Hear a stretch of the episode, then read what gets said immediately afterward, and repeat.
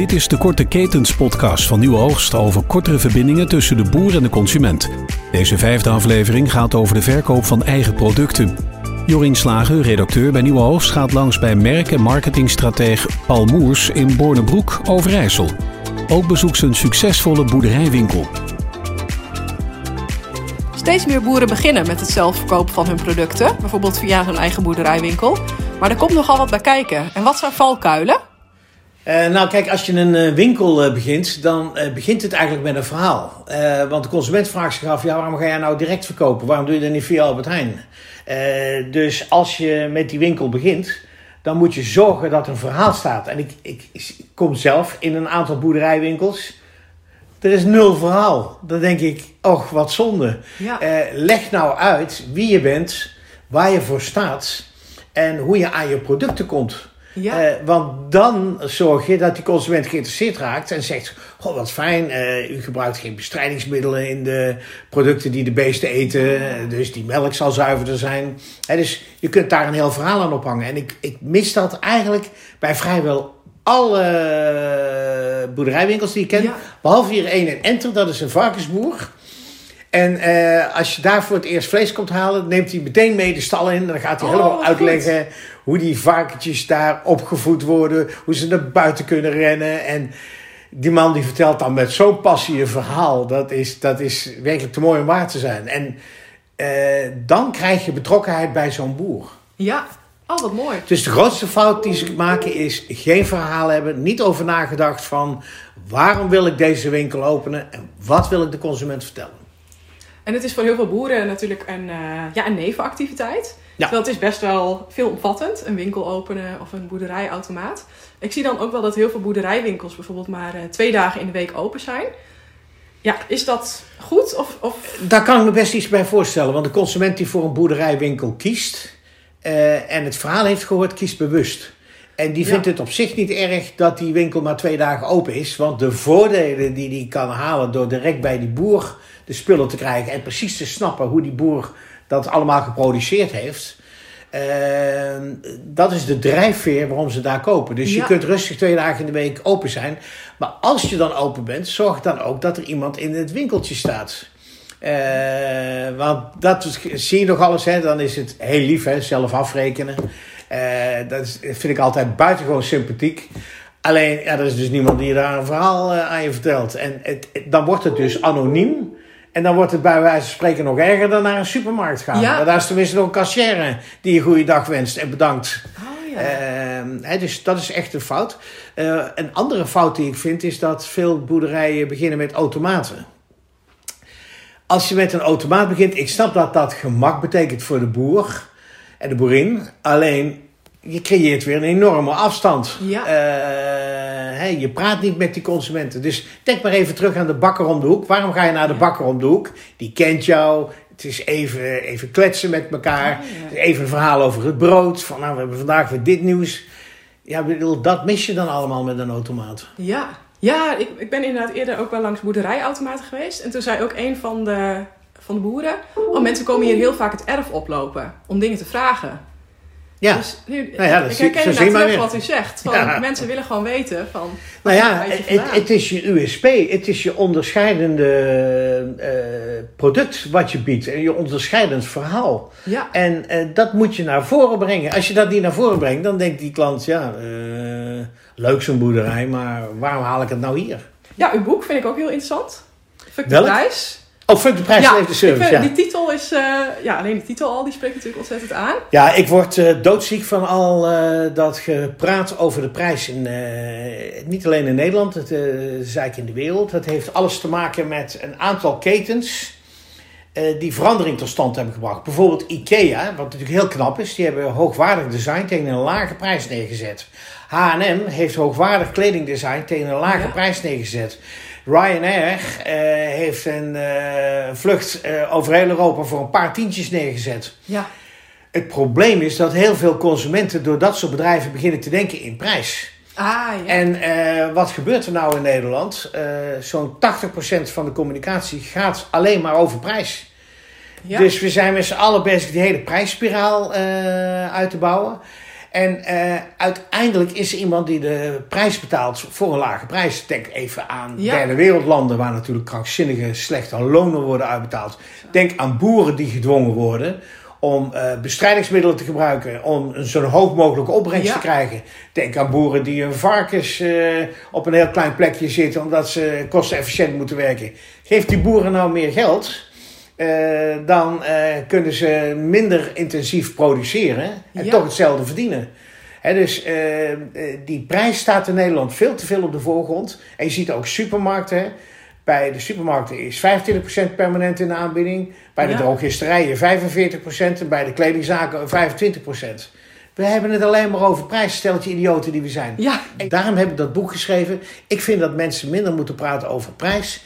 Ik vind dat er meer gesproken moet worden over de waarde die je levert. Ja. En dat is nou precies wat een boer kan vertellen.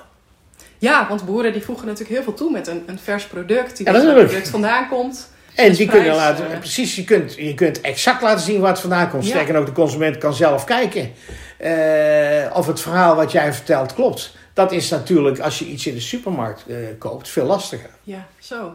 mocht een boer nou een boerderijwinkel beginnen en hij gaat die nou, inrichten. Heeft u advies um, over producten bijvoorbeeld? Je moet zorgen dat er een stukje beleving overkomt. He, dus ik kom in boerderijwinkel. Ik haal ook vrij, vrij veel spullen in boerderijwinkels. En uh, ja, er valt me altijd op dat er niks aan, aan gedaan is aan uh, sfeer. Ah, maar dan nog helemaal niks. Dan denk ik, breng nou, denk nou eerst eens na over sfeer. Maar denk natuurlijk ook na welke producten ga ik nu aanbieden. Ja. Uh, dus dat is de tweede. Het derde is, welk verhaal ga ik vertellen? Uh, en hoe ga ik dat doen? Nou, mij viel bijvoorbeeld op, hè, ik, ik haal nog alles uh, melk rechtstreeks bij de boer. Die dat dan zelf produceren. Uh, maar met het begin van de corona vergeten ze even te vertellen wat zij doen om te zorgen dat er geen besmetting in die melk terechtkomt. Ah ja. Dus je wordt ineens benauwd. Je denkt, ja, maar ik zie je zonder een mondkapje werken. Ik, hoe gaat dat dan met die melk? Ja. Dus binnen de kortste keer denk je, ik kom niet meer terug hier. Kijk wel uit. Hè, dus onbegrijpelijk. Dus dat, dat zouden ze bij binnenkomst gelijk Ja, en, en ik vind dus ja, dat is bij binnenkomst meteen duidelijk maken. En, en, en een ander belangrijk punt is: zorg dat er iemand in de winkel staat. Ja, als je in een winkeltje begint, dan zul je ook uh, offers moeten brengen. Een van de offers is dat er iemand in de winkel moet staan. Dat kan de man zijn, dat kan een vrouw zijn, dat kan een van de kinderen zijn.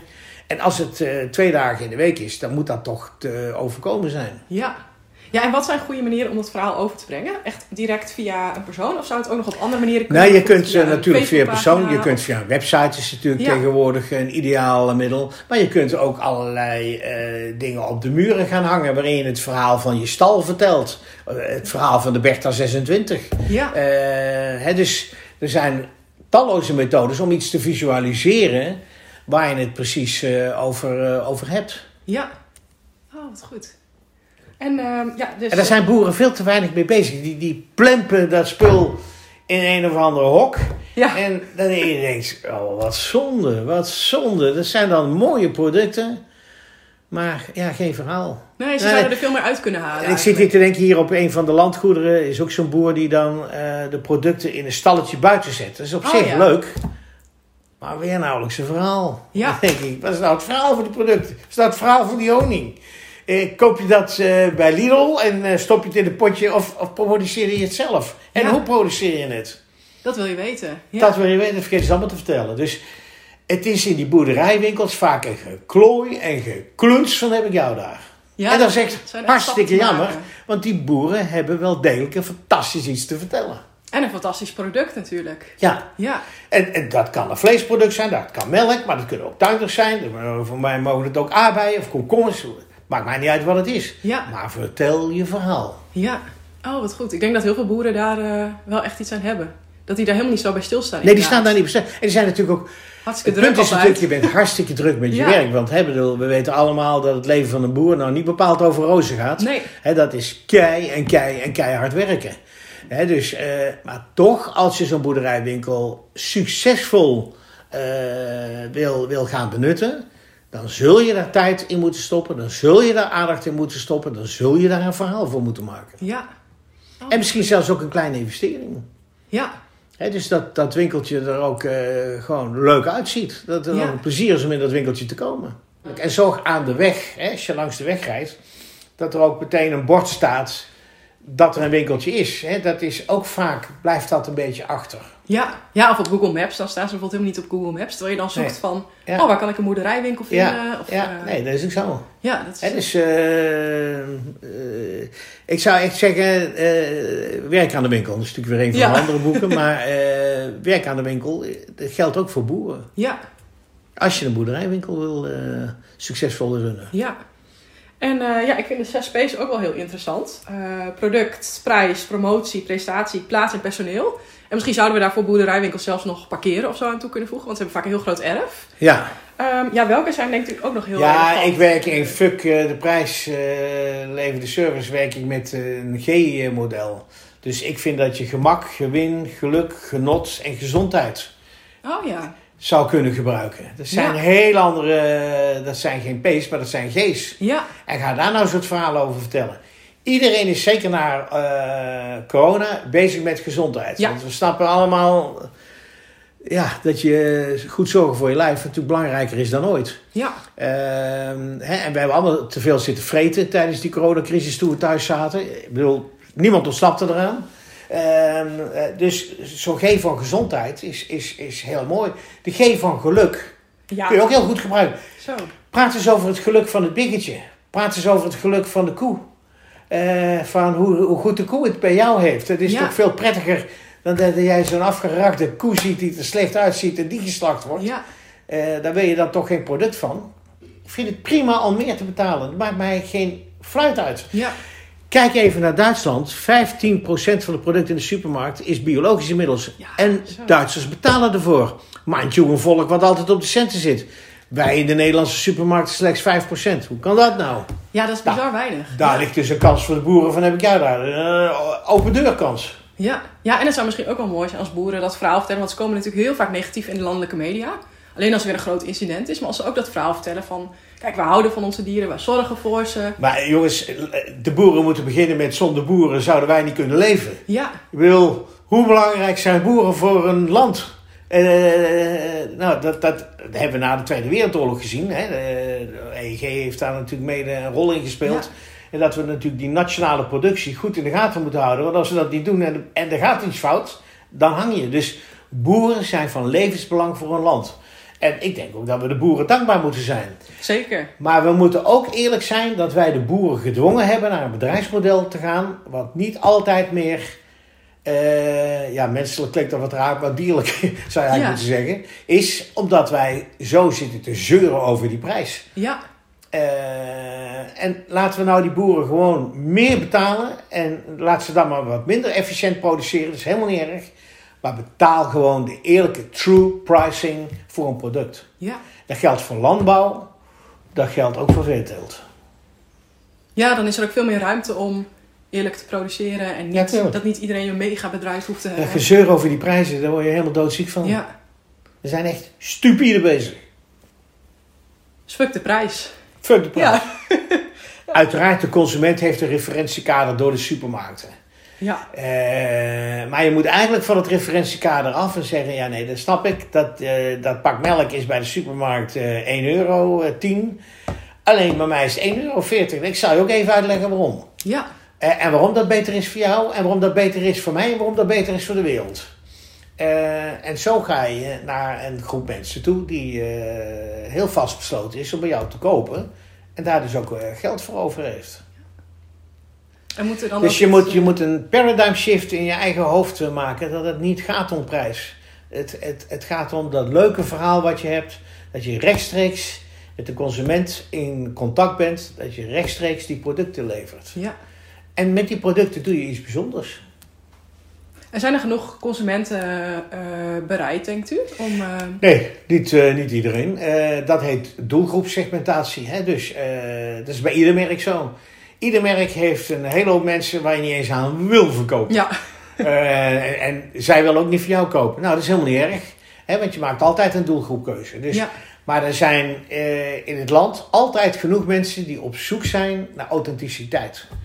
Eh, die op zoek zijn naar houvast. En juist in deze wereld met uh, corona, waarin we natuurlijk uh, hebben gezien hoe kwetsbaar we allemaal zijn en hoe kwetsbaar de wereld is, uh, biedt dat juist kansen voor de boeren. Ja, die mensen zijn er wel te vinden. Ja, die moet je alleen die zijn er altijd te vinden. Ja, ja, precies. Maar daar kan dus online een prachtige rol bij spelen. Hè? Dat je ook vindbaar bent. Dat je verhaalt eigenlijk wordt van... Oh, wat leuk, die hebben die en die producten. Ja. En het, ja, het handigste is als je winkeltje wat meer producten heeft dan één product alleen. Uh, dat, dat zou prettig zijn. Hè? Omdat consument is gewend aan uh, one-stop shopping. Hè? Alles ineens. Nou kan je dat in een boerderijwinkel niet doen. Maar het is best handig als je eh, zeg maar vier, vijf, zes producten hebt. Ja, in plaats dat zou ik altijd wel aanraden dan alleen maar bijvoorbeeld melk. Ja.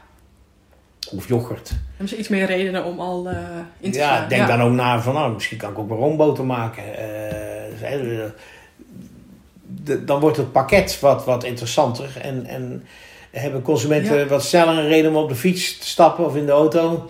Uh, om die spullen te komen halen. Ja. Oh, mooi. Ja, ik denk dat daar ook nog wel wat te halen valt. Ja, of dat, je, dat boeren met elkaars producten gaan verkopen ook. Dit vind ik ook nog wel heel interessant. Ja, zouden boeren ook iets kunnen leren van supermarkten?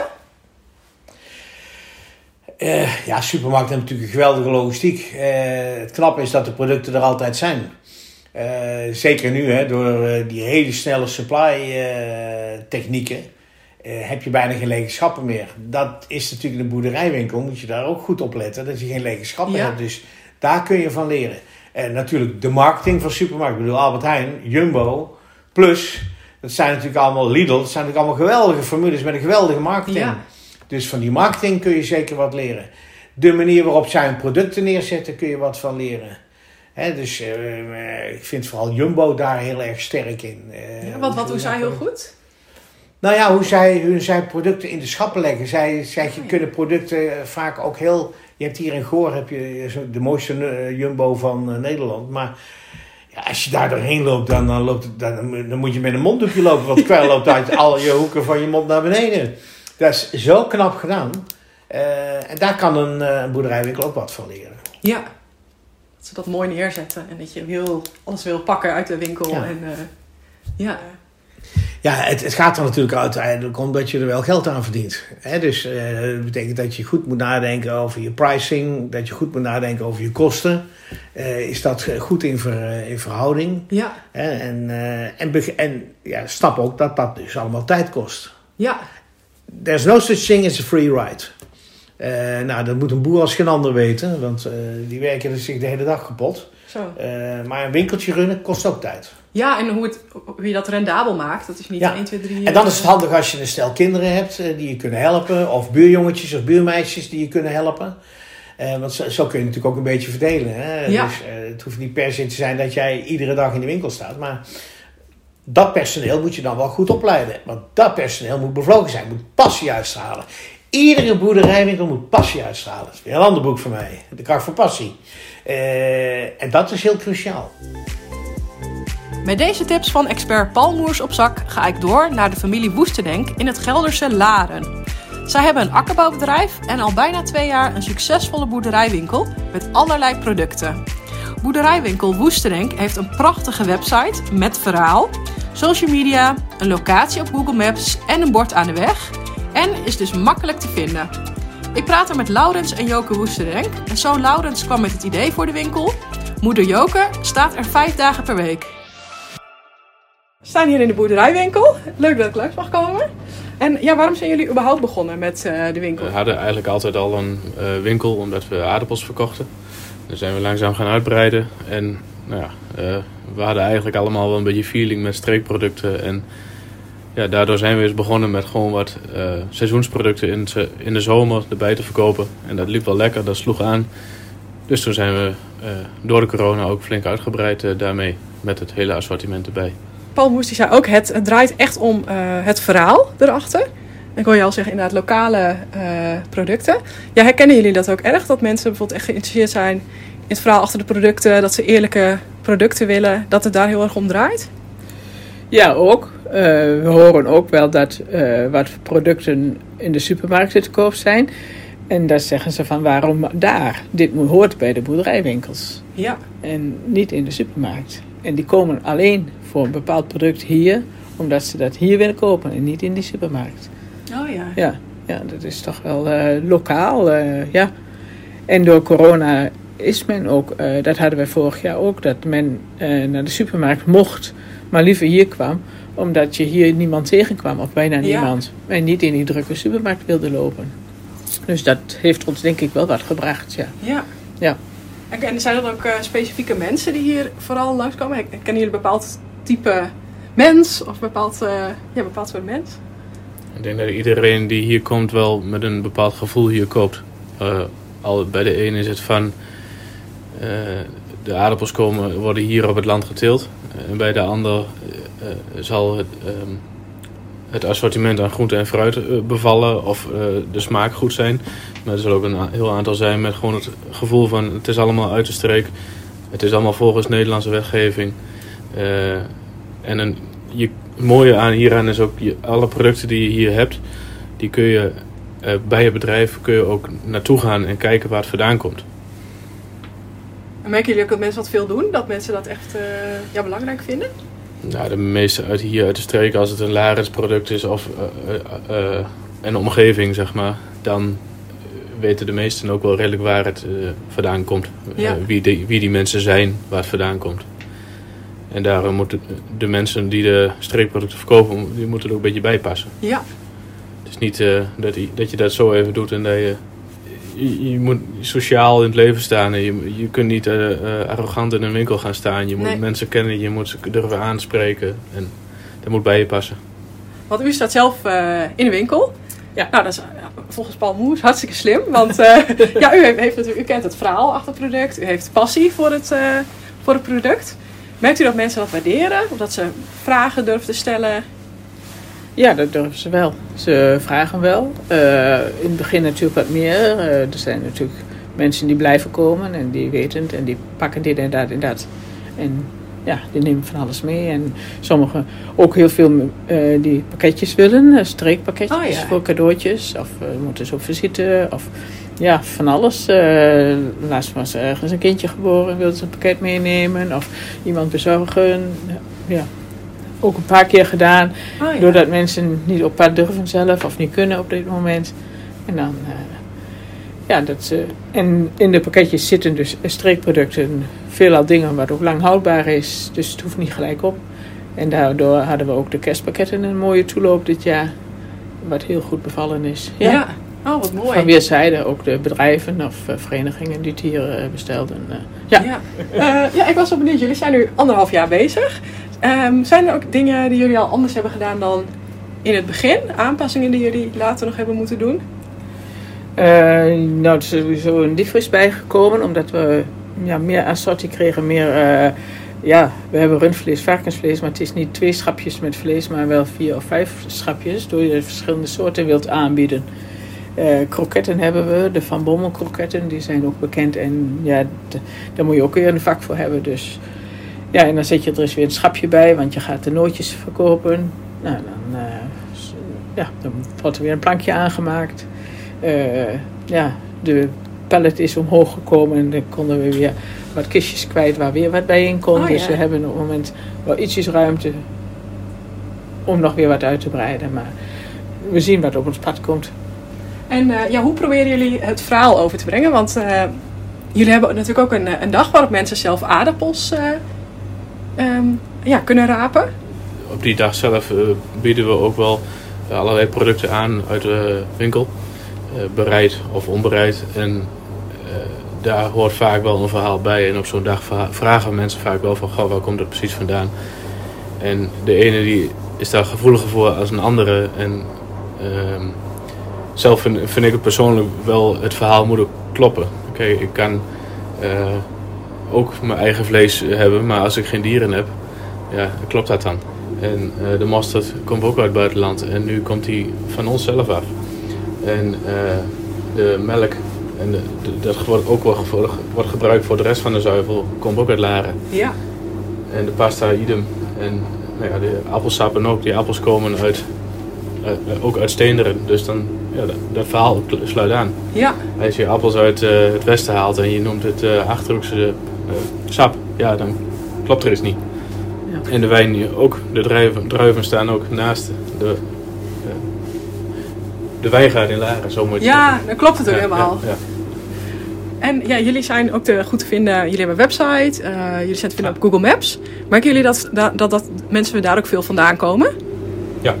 Ja? Ja. Facebook en Instagram werkt sowieso wel goed. Oké. En de website wordt ook goed bezocht. We hebben vorig jaar, toen we begonnen met een nieuwe winkel, hebben we ook een nieuwe website gemaakt. Met alle productgroepen uh, erop. En dat is dus van groente en fruit en zuivel en uh, andere overige streekproducten. Er staat duidelijk in wat, op wat we allemaal hebben. En ook deels waar het vandaan komt. En uh, die, de website wordt redelijk veel bezocht. En de Facebook en Instagram de, houden gewoon mensen van op de hoogte van veranderingen in het assortiment. Oh, of dingen, die, werkzaamheden die we doen. Uh, of een paar weken gaan we de schuren leegrijden voor de Avico. Nou, Zo'n berichtje zet je er ook weer even op. Ja. En zo hou je de mensen, geef je ze informatie en op een of andere manier hou je ze een beetje betrokken bij het bedrijf. Wat ze vaak interessant vinden. Ja. ja. Oh, wat slim. En ja, wat is nou, um, ja, volgens jullie, ja, je hebt de zes P's in de marketing. Dus product, prijs, promotie, uh, prestatie, plaats en personeel. Ja, zijn er voor jullie P's extra belangrijk, denken jullie, met een boerderijwinkel?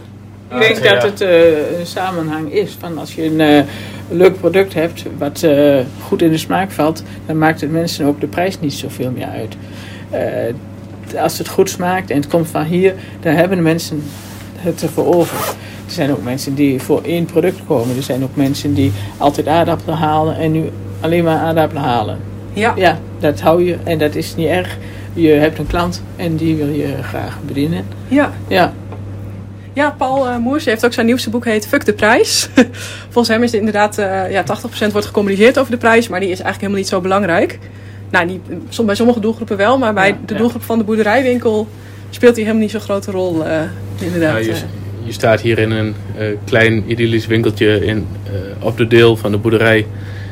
En ik denk dat, dat die feeling dat, die men, dat de klanten hier daarmee hebben, dat dat al heel veel uitmaakt op dat de prijs en de, als de kwaliteit dan goed is, dat de prijs inderdaad niet zoveel uitmaakt. Hier heb je een warm, redelijk warm gevoel bij in dit winkeltje. En uh, het personeel dat moet gewoon goed zijn. Ja. ja. ja. En, en de kennis van hebben. Fuck de prijs besteedt aandacht aan het verhaal en zorgt voor goed personeel. Dit was de vijfde en laatste aflevering van de Korte Ketens podcast. De podcast over een korte verbinding tussen boer en consument. Alle afleveringen zijn terug te vinden via nieuweoogst.nl slash podcast.